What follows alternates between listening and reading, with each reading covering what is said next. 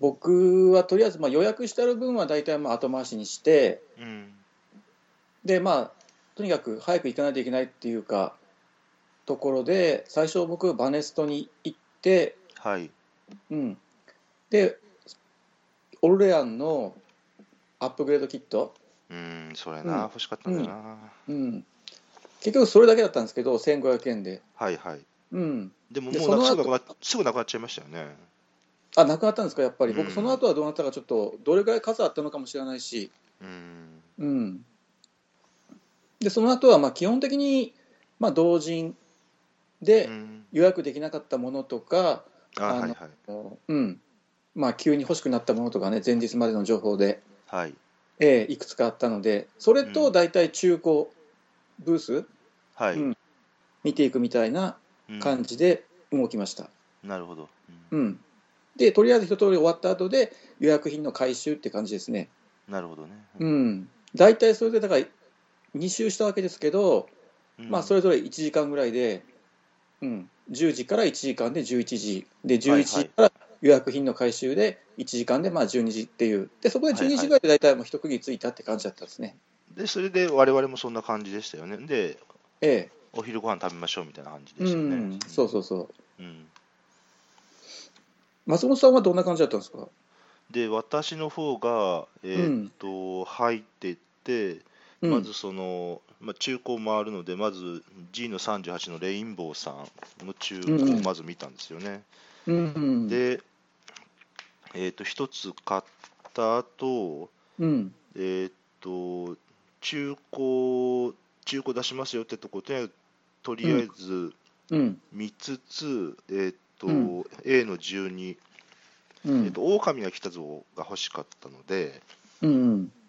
えーっと、バネストで言うと、大狼ですけどね、あうんうんうんうんの狼が来たが欲しかったので、それを、うんえーっと、スワンパナシアで買って、はい、で、その後バザールっていう流れだったんですけど、ええ、バはナバザールの品揃えを見て、い、うねん、これはまっしぐらにバザールに行った方がどうも良かったんじゃないかなって今思ってるんですけどね。え、ちょっと話を聞いたら、どうも今回の目玉はバザールだったんじゃないかという。うん、でいろいろいろんな人のこうツイートとか見るとそのはい、東京ボドゲフリマっていうものがなかななかった今回はない開催別にしないっていうのもあって、はい、こうそそういうのが、えー、とそれで処分処分というか、まあ、それでこう他の人に行き渡らせるようにこう参加したっていうのもあるんじゃないかって言ってる人もいましたけどね。うーうんん、まあ、とにかくしし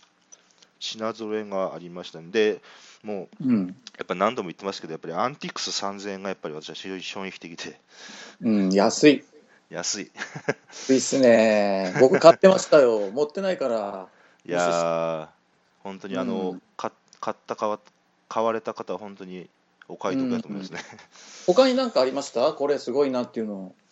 あーででもまあ、えーっと、王家の谷、あの三角形の箱のありますよね。はい、あれ、えーあれもう結ん、構、あのーしおね、値段的というか、まあ、非常にレレアっていうか、レアでもないか、まあ、でも、あのなかなか手に入らないものではあると思うんで、うんうんうんあれも目を引きましたしね、うん、いくらぐらいでした、それは。ああ、これね、値段聞かなかったんですよ、うん、うん、まあ、とにかく出てたってことだけですそうか、ですじね、ゃちょあっ。と、ちょっとなかさばるかなと思って、ちょっと遠慮したんうですけど、んうんちょっと三角形ですしね、そうなんですよね、形がちょっとね、持ち運びにくいんでね、そこはありますね。うん、だけど、まあ、ヘルヘルベチア1000円、まあ、細かくやったんですけど、ちょっと買わなかったんですけど、はい、はいまあ、。それも魅力的だったし。うん、まあ、あれはね、駒が欠けてたって聞いたけど、その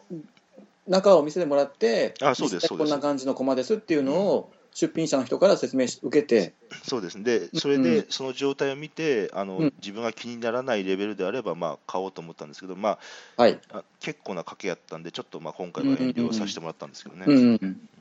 まあ、1000円だとね、結構やかなり安いですけどね、うんそうやなっんぱでりすちょっとよねか完品が良かったっていうことですね、じゃあね、そうです松ね本さん的には。はい、でバであバザールでけ結構バザールで時間を使って、ではい買ってうん、で、その後は、そうですね、あとは予約品を回った感じになりますね。はいうんうんうんあもちろんあのあと、えーっと、他の中古のところ、あのうん館長さんのとこだったり、春99さんだったりっていうところも見たまあ感じですね。うんうんうんうんうんやっぱり大体じゃあ松本さん的には今回も中古がメインで。そうすうねで、んちょっとツイートもしましたけど、やっぱり中古一中一番多かったですね、結果的にも。うんうんうんうんでも、まあそんな、なんか、レアタイトルを高価で買ったわけでもなくっはいていう感じでしたけど、うんあのーそうですよねあんまり、あのー珍しくて普段手に入らないものをプレミアのついた価格で買うってことは今回なかった今感じ回ではすそうですね、うん、私はなかったですよね。うんもう逆に言うとあらかた大体その辺はもう抑えてあるとまあ、そこまはあでどもうなんでしょう。探してるのはあるんですかねでもやっぱり松本さん的にはまだあ出てくあればるこうん、もちろんそれはうんつけることはないんですけどね。うんうんうんで僕の方としてはやっぱりあのボードゲームギークのはい、あ管理人の、まあ、エリック・マーティンはい。と、まあ、写真を撮らせてもらったり、うん後ろに立つ、後ろに立つどころか、一緒にフレームに収まるという。そうなんですよねまさかそんなことができるとはねいやうんあのやっぱりいつもエッセンの生中継で見てるのと同じようなーはい。あのねボードゲームギークのあの T シャツっていうんですかねいやあーの遠くからもすぐ分かりましたね。うんうんすごくで背が高かったですよねいエリやーッそうクですね。はうんねであとサイン会もありましたよね。うんええあと、ボザのサインをもらうことができました。僕は、あの、整理券の、その、なんていうか、待機列には並ばなかったので、うんダメだろうなと思ってたんですけど、うんなんかその親切な方が、ちょうどその整理券を1枚譲ってくれて、はいええで、それでちょっとね、運よく、うん。で、急遽そこで、あのーボザのセブンワンダーの拡張を買いまして、はいはい。うん、本当は僕はあのボザにサインもらえたらもらいたいなと思ってて、はいあの花火の初版を持っていこうと思ってたんですよ。うん、うん実た際だなんか持ってった人もいるみたいですね。そうそうそうツイート見てねちょっとあのそうそうボザが喜んでたみたいなツそイうートそうも見ましたけど、うん、うん、僕はそれを忘れてどうせなはらいちょっとなるべくレアなやつを持ってきたいと、そあうですと、ね。まあ、あの携帯しやすい大きくないもの、はいはい。うん、でせっかく僕花火好きだしうん、あのそれを持ってくるの忘れてしまったもんで初版そこっでてあもう結の構、うんうん、ボザにサインをもらうというモチベーションがもう下がってしまってたもんで、ああ、はいええまあ、ただちょっと成り行き上、なんかうん運よくことが運びまして、ボザにサインもらいました、そういうことうがんありましたね、午後から。初版ってその花火生け花の時のやつですよね。そうそうそうそう、ううんんはいはいうん、今回参加してみて印象みたいなのを最後にちょっと聞きたいんですけどどうでしたかねえーっと、そうですね、もう本当にまた会場あの入場数が増えたそうで、うんうん、なんかアークライトの方が準備したあの入場券チケット、はいはいパンフレットうん券チケットも完売でうんであの準備していた予備のチケットももう売り切れたそうで,、うんええ、で正確なもう入入場者数は把握できていないっていうことなんでしょうね、なのでであのおー繰り上げて4時を3時に繰り上げてでしもたう、ねね。入場無料にしてたっていうことうで、んうんうんまあ、本当にどんどんもう、ね、回を重ねるごとに参加者数どんどん増えてるなっていうう、ん、うん、成長の一途をたどってるっていうか。そうですね。ええあとやっぱり女性も増えてきたかな、やっぱり、ああ、うん、昔のあの浅草でやった時なんて、本当に女性少なかった印象ありません、うん、うんそうですねねうん。ねうん、その辺がちょっと印象的でしたけど、会場がやっぱり広くなったので、はい、あのそうです例えばその、えーっと私有宅みたいなところと実際のブースとの間も結構、あのああ、はいはい、空間はありましたようね。んううんん、あっただかね、らそういえばね、だからこうなんかちょっと芋を洗うようなひしめき合うような感じはまあ全体としてはそんななかったかなと思いますけど、ね、そうですよねまあ、ブースによってはもちろんあのありましたけどねうん、できればまああれぐらいのスペースは欲しいっていう感じはしました。うんうんうん、あとやっぱりなんかあのずらーっととんでもなく長い列ができるっていうか一つのブースに、うんうん、そういうことがちょっとやっぱり少なかったかなっていう、あうん、あるいは待機列のさばき方がうまくできてきつつあるのかなみたいな気もしましたけど、うんあそれとはいう意その味運営で僕側もいろはいいろノウハウみたいなのができてきたんですかね、うんかもしれませんよね。うんあの辺はなんかあのブースに任せるんじゃなくて、それもあるんかもしれないけど、アークライトの方も結構長めの列ができたなと思ったら、その辺ちょっとヘルプに入るみたいな、そうですあのね。動きもあると思うんで、うんだんだんこうやっぱりその一つのイベントとしていろんな意味で成熟しているきているんじゃないかなっていう印象はありますね、うんなんとなく。うんで、多分まあ多くなってきたらなってきたでまたいろまた今までとは違う問題も発生してきてるんやろうか、まあ、その後どこれからどうなっていくかですね。うんうん、えっと次回は11月の22日ああはいということですね。はい、なるほど。今回の5つのタイトルは、えーヒストリア、うん、えーそれから、えーザ・ゲーム、はいはいそれとランカスタはい。ー、はい、それとヤヌス、うん、はい、それと、あのーカラニッシュ、はいはいはいはい。この5タイトルをちょっと今回、上げさせていただきました。はい。わかりました。えーじゃあ早速1タイトル目からはい、いきましょうか。じゃあ、あのーまあ、ヒストリアからはい。ちょっとね、行きたいと思いますけど、うんえー、とまずヒストリアですね、えー作者は、えー、とマルコ・プランゾはい。というイタリア人ですね、うん。えーパブリッシャーはイタリアのジョーキ、はい。うん、ジョーキックス・ドット・イットっていうのかな、正確にそうは。毎回それ読めないんですよね。忘れちうゃうんんですよ。うんうん、そこから2014年ですね、去年ですね、はいはい。で、あのーまあ、本当にゲームマーケットでアークライトが日本語版をはい。昨日昨日昨日ですよね、うんえー会場あり会場でありましたよね。ありましたね、もう、ありましたねえー、し私有宅も立ってましたけど、立ってましたね。ええまあ、完全日本語版、もうタイトルもヒストリアっていうカタカナで出てるんですけど、が発売されたばかり、そうですね。ええオリジナルはあの去年、うんまあ、去年のあの後半ですね、とにかく10月、11月頃に、はい。ええ発売されてます。うん。うん、それで一応、あのプレイヤー人数は1人から6人、ま六あ、人ソリティアもできる、うう。ん、6人まで、そうえでー、すね。と年齢は14歳以上で、えー時間は120分。うん。ということです。うん、で作者の人はマルコ・プランゾって、まあ、ほぼ無名だと思うんですけどうん。あのアポンナ・ソルティ・オーシャンそう。塩辛い海のう手ん。の人ですね、そうですね。ええこれがの2011年、うん。うん、あとあのここのイタリアの蒸気っていうメーカーは、うん。えー、と他にあの CO2 とかはい。ラプラタ川とかうんうん。あるいはあのドージェシップあり提ます督ねの船だっけ、うん、はい。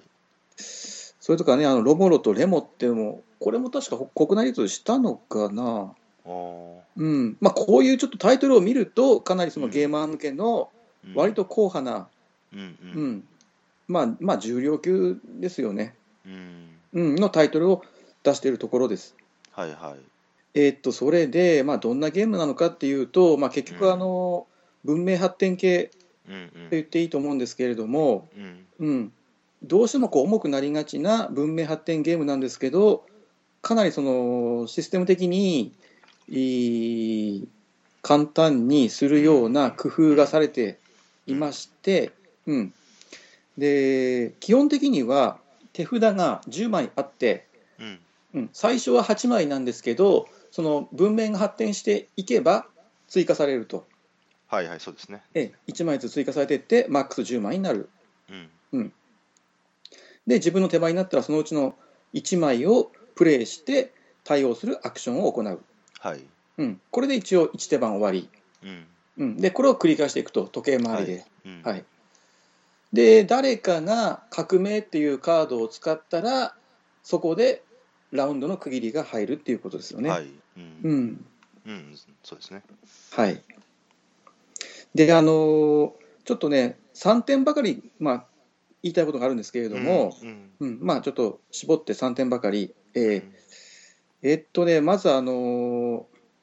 このパラメータ、結局、その各文明、各プレイヤーの文明のパラメータが、うん X 軸と Y 軸っていううんふうに、あの縦軸と横軸に対応していて、うんまあ、それがあの横軸が技術で、テクノロジーで、縦軸が軍事なんですね、ミリタリー。はいうん、のこの2つのパラメータで、要するにその二次平面のグラフのような感じで、ううん、んマトリックスって言葉よくこのゲームで、あの使われてますけど、座標ですよね。うん座標でねうん表されていると、うんうん、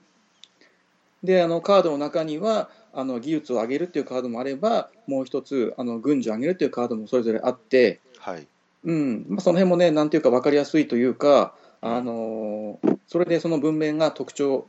が表されているっていうのもねうんなんかすごくプレイしやすいうんところに結びついてるのかなとか思ったり、ううんん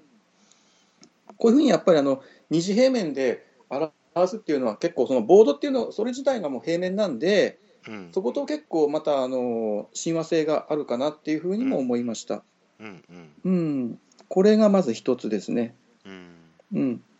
ただ面白いのはその技術とか軍事とかとにかく片方だけ上げてればいいっていうわけじゃなくてうんあのそのマトリックスがあの独特な形というか多少修正が入ってて、あうのんそれだけではちょっと途中で壁にぶつかってしまうんですようね。んだから上げざるを得ないんですよね。うんそうそうそう、ううんんだから技術ばっかり上げていくとまあいろいろできること増えていくんですけどいずれその壁にぶつかって頭打ちになっちゃって軍事も上げないといけないとうんう。んうん、このまずマトリックスのシステムが非常に面白くて、ううんん、分かりやすくて面白くて、うんうんうんまず好感が持てました、うんボード上の結構な面積はあれですもんね。そうですよねほうんぼもう3分の2から4分の3ぐらい、ですよねうんもうこれがメインですよと、まあ、言わんばかりの、ですね。うんね、スペースがありましたけどねうんそれからもう一つが、あのー興味深かったのがあのリソースの類うんうん、払ったりするコストなんかが全部その四角いキューブでうん一元化されてる、うんうんうん、お金とかあの例えば、ね、木材とかそんなリソースのがなくてとにかくあのキューブでもうすべてうんあの取り回しされてるっていうはいんですね。そうですうねん。ええ、であの面白かったのは僕興味深かったのはあのー割とこのゲームはその自分の領土を広げていくことはそんなに難しくはないんですよね。うんうんあのアクションカードでカードを使えば、ね、あの隣の領地に自分のキューブを置いてうん一つまた領土が広がるっていうことができるんですけどうんこれがそのコストに払ったりするキューブと同じものを使うので、うんまあ、簡単に広げていけるんだけど広げていった時にそこの領土にはキューブを置き続けないといけないのでうんそうなると今度はリソースの支払いコストの支払いに、使うためのキューブに頭を悩ますっていうう、んうんううんん、のが出てくるんですよね。うんうんううんんだからその辺が含その辺含めてもう総合的なマネジメントっていうのかな、うんうん、フェルトのノートルダム、はいうん、ノートルダムのあのキューブうんのマネジメントにちょっと近いものを感じたっていうのはちょっとありました。うん、あれいろんなエリアにこう置いてまあし示すわけですけどそうですねうんそうですねそういうところがうんまあ、これいいなと思いましたね。で、もうとにかくいろんな要素増やさないで、一つのキューブで、まあ、全部賄うっていうのが、うんうん、これも一つ、あの、やっぱり重くなりがちな、あの、渋系のこう傾向にあるところをうまく、ね、あの、簡略化して、うんうん、やってる、貢献してるのかなって思ったり、はいうんうん、これが一応二つ目ですね。はいうん、で最後3つ目はあのーまあ、アイコンがかなりたくさん出てくるうんゲームで、うんあのー何でもかんでもアイコンで表すのがいいのかどうかっていう、うんね、そこですそこなんですよ。うんうん、であのー僕なんかはテキストが嫌いなんで字を読むのが嫌いなんではいもうとにかくあのアイコンにしてくれるとありがたい、うん、あるいはそのもうアクションをアイコンで表せるアクションにしかしないっていううんうーね、そういうゲームにあのちょっと親近感を持つんですけれども、うんうんうんで例えばだから無理やりそのアイコン化すると例えばあの難しくて結局その逐一サマリーとかルールブックを参照しないといけなくなってかえってプレイアビリティに落ちたりね、はいはいうんうん、っていう部分もあるので、限僕は限界ありますからねうんそうですそうそうそうう。んうん。もともとはそのプレイヤーのアクションというのはテキストで表すんだけど、それをまあやっぱりね、あのプレイアビリティを考えてアイコン化すると思うんですよね。うんううんん、だからどうしてもやっぱりテキストをアイコンにするっていうことで限界はあると思うんですけれども、うんうんまあ、あの一部、例えばトロワとかトゥルネなんかはアイコンが分かりにくいっていうことで不評もありましたし、うんうんまあ、その辺がね、あの僕もやる前、ちょっと危惧していたんですけど、うんこのゲームに関しては、まあ、アイコンの種類は少なくはないんですけど、うんまあ、実際にやってみたら、割とね、すんなりいけたっていうのが、非常にその、うんちょっとびっくりしましたね。うんううんん、これはちょっと僕には無理かなって、こんだけアイコンしてると、ちょっと煩雑かなとも、まあ、サマリーとは首っ引きだったんですけど、はいまあ、実際やってみたら、すんなり理解できたのはし、あのちょっとした驚きでした。うんうんうん、アイコンのパターンとしてはそんな多いわけでもないですもんね、まあ、組み合わせだったような印象なんですよね。ううんん、あとあの、サマリーがね、ちゃんとしっかりついてたんで、はい、あのその辺がね、あのまたそれも良かったかなと。うん、うん、そうですね。うん、その革命で終わるじゃないですか。はい、で、えーっと誰、この人もう革命を起こそうと思えば起こせるんだよなみたいなところが途中から出てきて、はい、はいこ。のにらみそこのインタラクションというか、睨み合いもちょっと面白かったなっていう、あ、駆け引きありますうんあよりねま。したね。うんありますよね。うんうん、あいつがここでか、うん、革命を使ってくるなっていう、どこで使ってくるのかなっていう、その読み合いが非常に大事ですよね。うん、うん、でまだ全使部ってうんこないから、じゃあ俺このアクションでいやいけるなとか、うんうん、と思ってたら急にパタッと来てしまったり、全部あのこう並べて、今何の、何のカードはまだ手札にありますよってのは見える状態ですもんね。そうですね、公開されてますよね。はい、でこうあのキューブの支給っていうか、それがこう要するに、このフェーズになったら皆さんに1個ずつこう支給されますよみたいなんで、そこらゲームとしてかっちり決まってるので、はだい、から、まあ、だんだんだんだんキューブの数も増えてきて、こう盛り上がっていく感じみたいなのもちゃんとなっていて。うんはい、はい、はい。っていうところですね。はい、まあ、なんせあのしそういうシビ系っていうか戦争とかそういうのが処理としてあるにもかかわらずマップ上、あの世界地図がすごいちっちゃかったのが非常に新鮮でしたね。うん、そうですよね。うんまあ、これぐらいのマップの大きさでも十分に、ね集計はできるんだっていうのも一つありますよね。そうですよね。うん、あとまあインタラクションもそんなになんていうか濃くなく薄くなくというかあのあんまりソロプレイ感に走ってるわけでもなく適度に絡みもありつつ、うんうんまあ、そこがさっき言ったようにあのプレイしたカードをお互いに警戒し合うみたいな感じで、うんまあ、あの革命がいつ来るかとかそういった分でもねインタラクションいい感じのインタラクションが生まれてて。うんうん、あとあの戦争なんかもパーソナルアタックそんなに強くなくて、うんうん、その辺もあのちょっと好感持てましたね、これが今の,、あの要するに今の最新のというか、一つの形なのかなっていううん気もしたり、まあ、僕の方はそんな感じですそけうどで、すね。はい。えー、と2タイトル目、えーと、ザ・ゲーム、はい。もうそのものズバリのタイトルなんですけど、すごいですよね。ね、ちょっと本当はね、ちょっとあの長い副題がついてるんですけど、これちょっとまああ端折っていますけど。うんはい。えーっとですね、えー作者はステファン・ベンドルフ、ステフェンかな、うんうんドイツ人ですね。はい。はい、であの、出版社は NSV、はい。えーニュルンベルガー、シュピール・カルテン、バーラグ、はい。えー頭文字取って NSV、はい。えー2015年、うん。今年出たばかりのうんカードゲームです。新作ですね。。はいい、であの作者、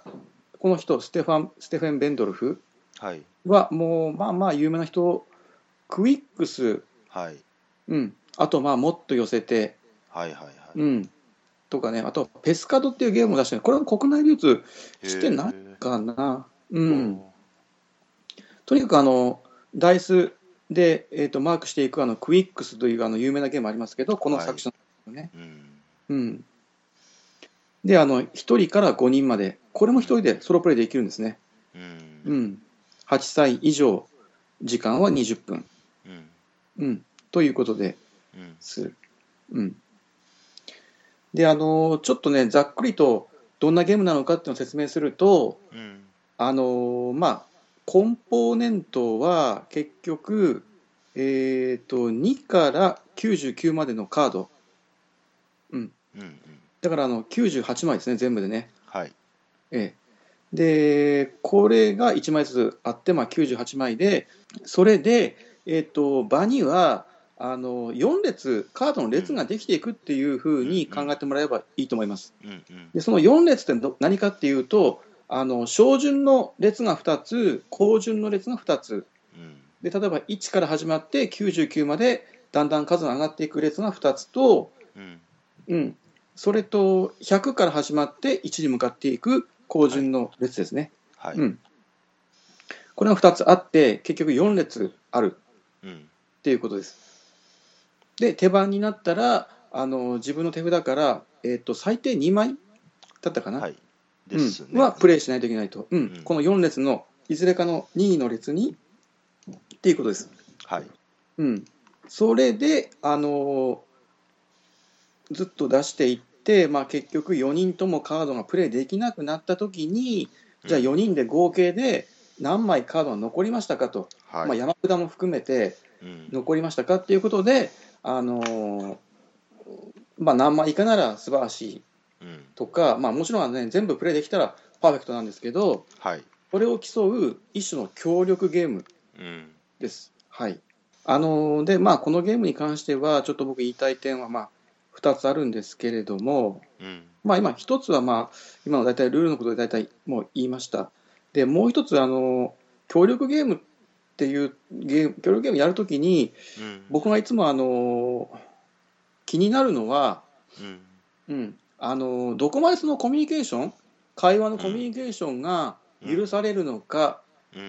ていうとこですよね。はい、うん、で僕一つあのこのゲームで気に入ったのはあのルールブックにコミュニケーションはいいいと、はい、うん、話をしてもいいっていうふうに明記されてるんですけれどもうん、あのただちょっとそこがちょっと曖昧なんですけど具体的に自分の手札に関する自分が手札に持ってる数字に関するそれをほのめかすような、うん、うん、言動は慎むようにみたいなうん、うん、でですから、まあ、あのコミュニケーションは、まあ、ルール上認められているんですけれどもうん、うん、僕が思ったのはこのゲームも本当にそのコミュニケーションなしでうんもう完全に沈黙で、ね、あの話をせずにやってもしっかりそのゲームとして楽しめるような気がしたので、うん、うん、うん、そこが僕あんまり協力ゲームって本当は好きじゃないんですけどそこが僕ちょっと気に入った点ですね一つ。あー。はうい、ん、カード構成は本当シンプルですよね。そうなんですよ。で、ルールも別に難しいわけでもなく、その、えっ、と、ちょうどプラス10かマイナス10だったら、あの、遡っておけるよっていう、そそうなんですれぐらいですよね。うん、。はいい。一点だけちょっとあのひねりがあるのが、うん、うん、ちょうど10なら戻れるっていうことですよね。そうですよね。うん、うん。照準だったら例えば1、5、10、11ってこうプレイしていたときに、例えば12まで行ったときに2を持ってたらそれが出せると、そうですね。ええ、照準の列であろうと出せる。う。うんこれがちょっとね、なかなか面白くて、うん実際にそのプレイされてましたけどね。うん。あれ出せませんでしたって一回でも出すんでもう降りるっていうかそれでもうその以降プレイできないんですよねあれリタイアドロで、そうです。ドロップしちゃうともううんハードパスみたいなもんで残りのプレイヤーでやっていかないといけないっていうう、んうん、必ずその標準ルールの場合は2枚プレイっていうことなんですようね、ん山札が尽きたら1枚でしたっそうですよね、け、うん、うん、でこれ前やった時は山札は一応切れるとこまでは行ってはい、でえっ、とちょっともう出せないから任せるわっつんで一応2人がドロップアウトしてそう、でなんとか10枚ぐらいそうですにねなったんですよねええ確か、うん、そう4人で、えー、残10枚、そうですね。一応でまあ一応なんか、うん、残10枚以下なら素晴らしいプレイングでしたっていうふうにはい。作者があのルールブックに書いてるので、一応そこも、一応 ノルマは、そうそうそうそう。で、本当にここでカードをプレイしていいのか、いや、ここはドロップして、他のプレイヤーに委ねた方がいいのかっていうね、うん、そこのジレンマが、もう結局そのプレイヤー本人が決めないといけない、そこを他のプレイヤーに、なんというか判断を委ねるようなあのヘルプを求めてはいけないんですけど、そこがちょっとやっぱり面白いんですよね。うん、本当なんか謝りながら出してましたよね。そうそうそうう。んまあ、ただ、なんとなくやっぱり、まあまあ、まあできますよね。うんどうしてもやっぱり協力ゲームってね、人を邪魔しちゃうのが怖いみたいなのがあるんですけど、うんうん、まあ、それも含めて面白いんですけどね。うんまたあれ一回やって、まあ、終わりましたけどこう、はいあの協力ゲームでちょっとお思ってるところがあってやっぱり同じメンツで続けて何回かやるとまた違ってくるんかなっていうのもあってああ、なるほど。はい。はいそれそれ花火が謙虚なんですけど顕著なんですけど、うん花火は、要するに1回目十何点とかででちはいょっと今のを踏まえてもう1回やりましょうっつって20点超えてそのそのその場のチームでの成長曲線みたいなものが、うえっん。と、複数ディールやることでこう出てきてそれで盛り上がるみたいなとこがあって、うんでそれはザ・ゲームももしかしたらあるのかなっていうのも思ったりしたんですよね。うんやっぱりそうやってやればやるほどだんだんこう上達していくっていうのは、うんいいゲームの一つの条件かなっていうふうにも思いますね。そこの成長曲線をどんなカーブをデザインしてるのかなっていうところですよね。そうですよね。うんそこには簡当単然すぎてもあれだし、うんうん、そこには当然ね、あの最初にそのランダムに手札を配るっていう大きなランダム性が入っているにもかかわらず、しっかりとその成長曲線を担保しようっていうのはゲームデザインのね、一つの腕の見せ所だと思うんですよね。そうですね。うんうん、だけども、なんか、えー、と数字の枚数を微調整して苦心してるわけでもなく、あれ1枚ずつですもんね、単純に。そうなんですよね。だからなんかそこが、なんか、まるでちょっと奇跡が起こったかのようにできたようなゲームのようにも見えるんでうすよ。ん、ベンドルフはこういうなんていうかそのどう言ったらいいのかな、まあ、もっと寄せてもそうだし、まあ、クイックスもそうですけど、変にこうなんていうか、ね、あのデフォルメしないであるがままのなんていうかを受け入れて、そこからシンプルなルールで楽しめるような、うんうん、本当にそのシンプルで分かりやすくて楽しめるうんちゃんとジレンマもあるっていうそういうゲームを作りますよね。うんうん、 NSV で協力ゲームって珍しいんですよね。そう僕はもうこれしかうん思い浮かばないですね。ですよねすごく、うん、NSV 好きなんで、はい大体まあ買ってるんですけど、はいうん、大体あの作者はベンドルフかシュタウペかはいだかなんだけど、うん、大体でもどれも結構シンプルで面白くてジレンマがあってっていうゲーム、カードゲーム連発してるような、そうですよね。ね、だかうらん、プレッシャーってイメージなんですけど、だから今回協力ゲームかって思ってでもやっぱりちゃんとクオリティが出てくるんでやっぱりそう NS NSV の打率は高いなと思うんですよね。うん、非常に僕も好感度の高いうん出版社です。はい。ですね。はい、うん、